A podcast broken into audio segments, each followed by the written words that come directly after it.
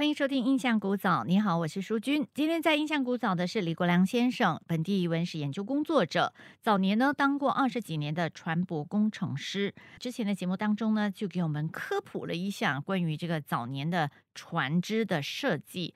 他也参与过战舰的维修工作。是的，嗯，在整个战舰的从无到有的过程，我都参与过。哇，我就觉得难以想象，哎，战舰呢，肯定跟这个设计游轮是非常不一样的。所以战舰一定是有很多武器啦、装备啦，对吧？对，它最基本上就是它跟游轮的共同点就是都是浮的，浮在水面上的。那么我们有一个特别的俗语啦，叫做 “floating hotel”，漂浮的酒店。floating hotel。对，你想象一下。假设说我们在陆地上生活的话，我们是不是要有要有水啊、电啊、水电供应，对吗？而且要有一定的安全性啊，能够防震啊，地震不会受破坏啊，对吗？这些是最基本的。那么如果我们在海上生活的话，我们就必须要把水啊、电啊、动力啊能够动的那种，好像汽车这样能够动啊，啊，我们就必须要把这些全部就安装在一个漂浮体。嗯，所以这就是船，不论你是游轮还是战舰，都是必须要这样子共同点。嗯，是，但是那个差别也太大了。不过其另外一个差别呢，就是一般上的船只呢，你必须要有一个稳定性，对吗？上回我们谈过稳定性嘛，那么又有一定的稳定性。那么船只的一般商船会破被破坏，就是撞船啊，撞到冰山啊，啊搁浅这些情形。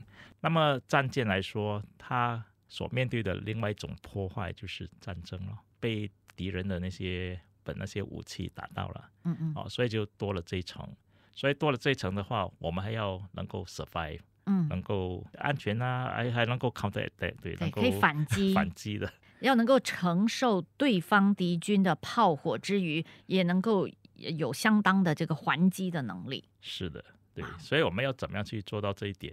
当然，我们要本身要有很多武器，还有很多精良的基建，很多电子仪器等等啊。所以它的差别基本上就在这里，不运货啦，不过不过我们运运武器，不过我们也有运货船的，就是比方说一种 landing ship tank 啊这种运输舰，运输舰我们是要要装很多机器啊，航空母舰要装很多飞机啊，对吗？但而且有时候好像邻国这个救灾工作是。要运送一些救灾物资的时候。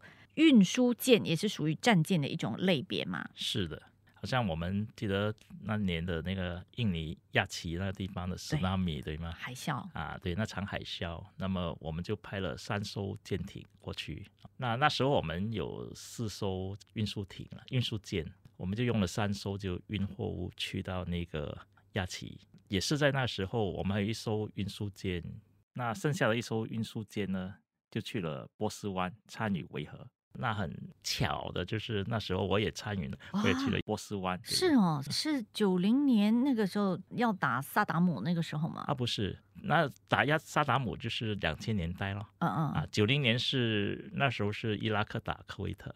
啊，对对对对，九零年是伊拉克打科威特。是哦，但是您参与的是两千年。两千年的，对，那时候萨达姆已经被打倒了。可是那地方还是不宁静了，嗯，那么我们也派了一艘舰去那个地方参与维和，哇哦，嗯，那我就被点名说，哎，你就去那边看一下我们的船舰的运作，看有些什么问题吗？性能怎么样？所以你是属于维修人员呐？那时候我是属于非制服的，我是属于那个船舰的一个安全性能啊，啊，船舶工程嘛，就好像建筑这样子，啊啊，OK，然后去。确保那那座建筑是安全的，那我是去那边去看检视那艘船是安全的，嗯船上的机件啊，船上运载的一些其他的橡皮艇啊等等都是安全的。算后勤人员吗？嗯，工程师工程师都是属于后勤的。OK，所以这个制服人员就是去维和的，你就是去维护这个船只的。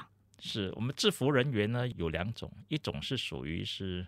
我们叫 operation 的，就是啊，运作的，运作的。嗯，那么有一组也是属于后勤的，不过后勤的话就有制服跟非制服了。所以你就属于后勤非制服之类的。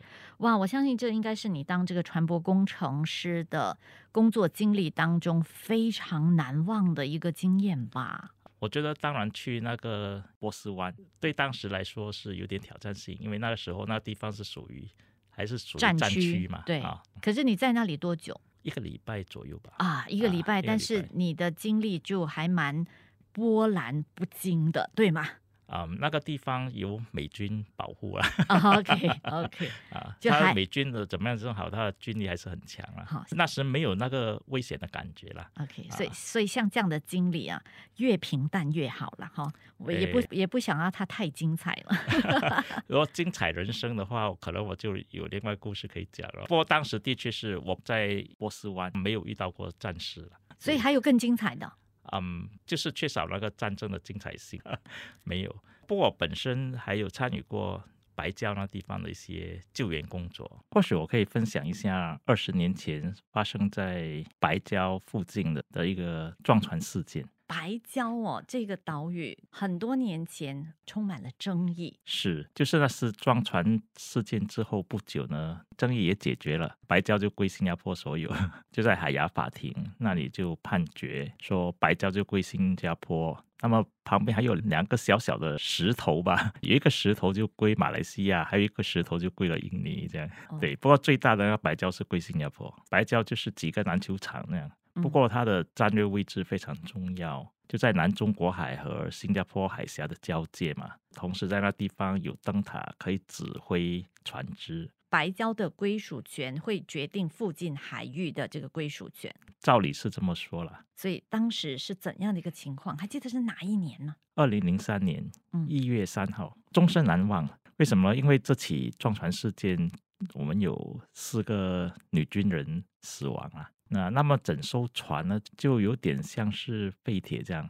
大家知道纸张吧？纸张你可以把它折起来，可以把它们揉成一团这样子，对吗？那么钢铁，大家有看过钢铁被折起来、被揉成一团的情况吗？嗯，其实就好像纸张一样。船撞损的程度像纸张被揉成一团这样子。对，当时有很多照片在报章啊，在网上流传，现在还可以看得到啦。那么大家也可以去看一下当时整个状况。好，我们先暂时聊到这儿。